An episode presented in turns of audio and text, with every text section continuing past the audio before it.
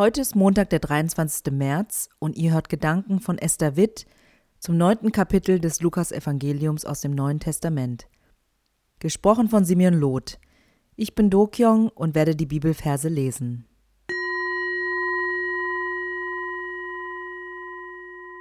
Lukas 9, Verse 23 bis 25. Nun wandte sich Jesus an alle und sagte: Wenn jemand mein Jünger sein will, muss er sich selbst verleugnen sein Kreuz täglich auf sich nehmen und mir nachfolgen.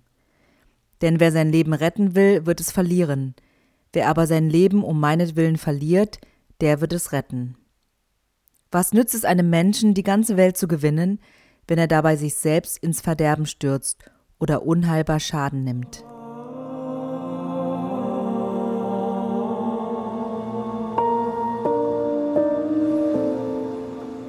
Sich selbst verleugnen sein Kreuz täglich auf sich nehmen und Jesus nachfolgen.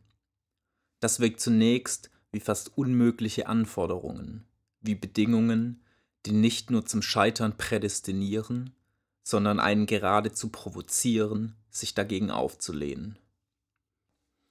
In Zeiten, in denen Christentum häufig damit assoziiert wird, dass Menschen Schuldgefühle eingeredet werden oder Kirchen ihre Macht missbrauchen, ist es verständlich, dass der Text zunächst ein Unbehagen hervorruft. Und doch waren es in den letzten Jahren diese Bibelverse, die mich immer wieder motiviert haben, mich auf Neues einzulassen, neue Perspektiven zu gewinnen und Neuanfänge zu wagen. Denn dieser Text kann uns helfen, loszulassen, um eben offen und frei leben zu können. Sich selbst verleugnen klingt hart, und das soll hier nicht wegdiskutiert werden. Aber hier ein paar Gedanken, um es vielleicht verständlicher zu machen. Ich glaube nicht, dass es Jesus um eine menschenfeindliche, herabwürdigende Selbstaufgabe geht. Schließlich führt er in Vers 24 aus, dass es paradoxerweise doch darum geht, Leben zu retten. Und in Vers 25 argumentiert er explizit, um Menschen vor Schaden zu schützen. Für mich wirkt es so, als ob es hier mehr um ein Umdenken geht. Weg von einem Selbst als ultimativen Lebensmittelpunkt und als Maßstab aller Dinge. Weniger als Kritik kann das eher ein Freispruch sein. Sobald ich aufhören darf, mich abzumühen, mich selber zu retten, immer eine gute Figur zu machen, stets das Richtige in allen Situationen zu sagen, um bloß nicht mein Gesicht zu verlieren, meinen guten Ruf, mein Ansehen, erst dann kann ich doch überhaupt erst neue Dinge ausprobieren. So absurd wie es klingt. Wenn ich mich in meinem Leben nicht mehr krampfhaft darüber identifizieren muss, wer ich meine zu sein oder wie ich zu sein habe, kann ich wieder anfangen zu leben und mich auf neue Erfahrungen, Menschen und Gedanken einlassen. Ich glaube, diese Dynamik werden einige kennen. Die Freude an Hobbys oder Interessensgebieten kann ein Stück weit verloren gehen, sobald wir es machen, um einem bestimmten Image zu entsprechen. Erkenntnisse, zu denen wir mal ernsthaft gekommen sind, können wir völlig ihres Inhaltes berauben, wenn es nur mehr darum geht, unseren Standpunkt auf Biegen und Brechen zu vertreten als die Sache an sich. Wenn wir Menschen darauf reduzieren, was sie für uns bedeuten und was sie darstellen, zwingen wir sie nicht mehr nur in ein Bild, das wir von ihnen haben und lernen sie vielleicht gar nicht richtig kennen. In allen Fällen verpassen wir etwas. Wir verschenken die Möglichkeit, die Welt unvoreingenommen zu entdecken und begeistert zu sein oder nachzudenken und uns geistig gegenseitig herauszufordern. Und wir verpassen vielleicht sogar echte, tiefe Beziehungen. Ungeschönt, aber so viel ehrlicher. Wenn wir offen durch die Welt gehen wollen, müssen wir bereit sein, uns selbst loszulassen. Und wir verlieren uns nicht im Nirgendwo, sondern wir lassen los im Vertrauen an einen Gott, der uns kennt und liebt in der Gewissheit, dass ein liebender, allmächtiger Gott uns begleitet und uns versichert, dass er uns rettet, sobald wir loslassen, fällt es leichter, sich neu auf alles einzulassen. Und dann können wir auch anfangen, uns zu bemühen, jeden Tag neu unser Kreuz, unsere Aufgaben und Schwächen anzupacken. Kontrollzwang und Perfektionismus helfen uns nicht auf Dauer. In dem verzweifelten Bemühen, alles beieinander zu halten, machen wir häufig vieles kaputt. Denn ich würde Jesus harte Worte hier nicht als Bestrafung eines krankhaft eifersüchtigen Gottes sehen, der uns als Geisel nimmt, um Aufmerksamkeit zu bekommen, sondern eher als eine Analyse der Realität. Es gibt destruktive Seiten in jedem Menschen. Damit meine ich nicht christliche Klischees von einem braven Bürger, sondern die Tendenz zum eigenen Vorteil oder aus Bequemlichkeit Leid zu verursachen oder zuzulassen. Und das gibt es im großen globalen sowie im kleinen privaten. Ich persönlich weiß, dass selbst wenn ich es schaffen könnte, mein Verhalten so zu unterdrücken, meine Motivation und mein Herz trotzdem nicht diesem destruktiven Muster entfliehen können. Dass Jesus nicht alles gut redet, dass er als Anforderung für die Nachfolge nennt, dass wir uns selbst verleugnen sollen, tröstet mich.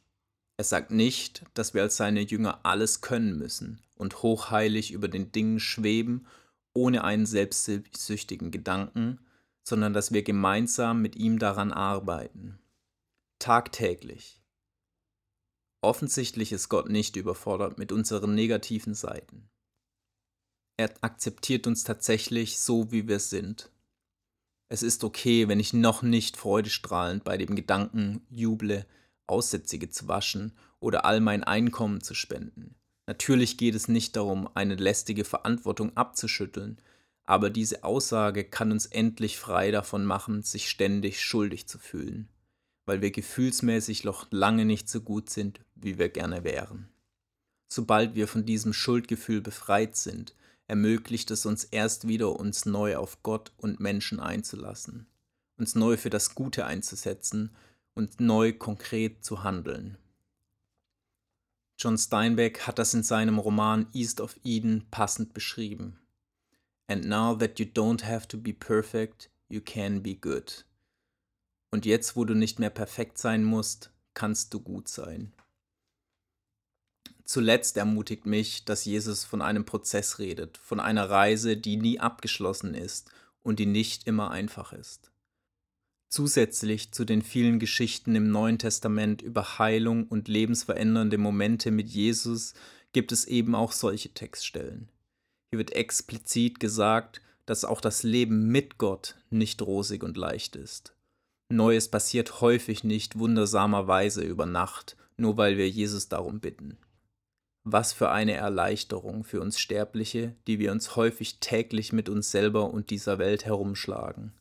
Und dann auch noch verunsichert darüber sind, weil wir meinen, wir müssten weiter in unserem Glauben sein. Dass wir unser Kreuz täglich auf uns nehmen sollen, könnte betonen, dass es Jesus nicht nur um die eine Entscheidung geht, die dann auch für den Rest des Lebens stark genug sein muss. Es scheint normal zu sein, dass es Zeit braucht. Diese Erfahrung spiegelt sich auch in unserem Alltag wider. Wenn wir versuchen, destruktive Muster zu durchbrechen oder gute Angewohnheiten in unseren Lebensalltag aufzunehmen, wird uns ein isolierter Moment der Klarheit nicht lange helfen wie eine Weisheit aus Bojack Horseman lehrt, einem Cartoon über einen alkoholabhängigen, gescheiterten 90er Jahre Hollywood-Star auf Netflix. Es wird einfacher. Jeden Tag wird es ein bisschen einfacher. Aber du musst es jeden Tag tun. Das ist das Schwierigste daran. Aber es wird einfacher. Anstatt einfache Lösungen zu versprechen, sagt uns Jesus mehr als alles andere zu, bereits den Weg zu kennen und auf der Reise an unserer Seite zu sein. Und so hart wie der Vers noch immer wirken kann, wissen wir doch, wie Jesus reagiert hat, als alle seine Jünger ihn verleugneten und ganz wortwörtlich nicht ihr Kreuz auf sich nahmen. Mit Gnade und Rettung. Anstatt sich unter Druck zu setzen, alles perfekt machen zu wollen, weil unser Leben vermeintlich davon abhängt, können wir diese Verse also auch aus einer Perspektive der Freiheit lesen.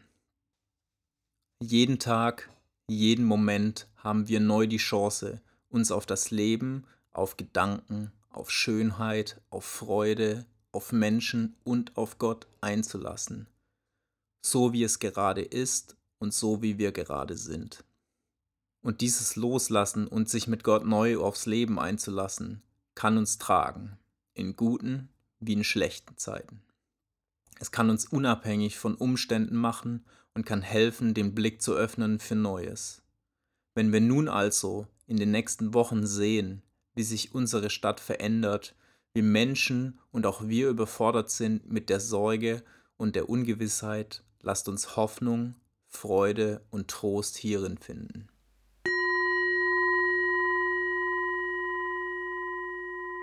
Zwei Vorschläge für dich für die nächste Zeit. Gerade jetzt, wo wir alle unseren Lebensalltag anpassen müssen, gibt es etwas, was in diesen neuen Alltag integriert werden könnte, worauf du dich wieder bewusst neu und kontinuierlich einlassen willst, mit Gott oder Menschen oder mit dir selbst.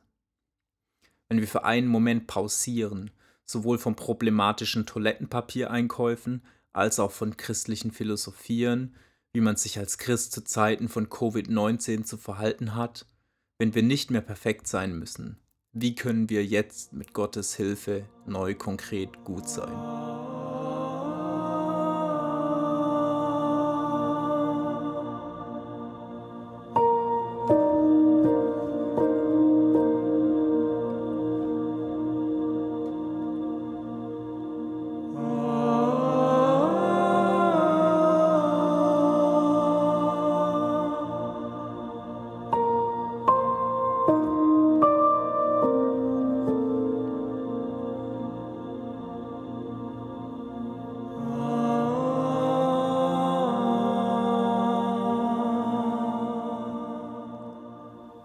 Fürchte dich nicht, denn ich bin bei dir. Hab keine Angst, denn ich bin dein Gott. Ich mache dich stark. Ich helfe dir. Mit meiner siegreichen Hand beschütze ich dich.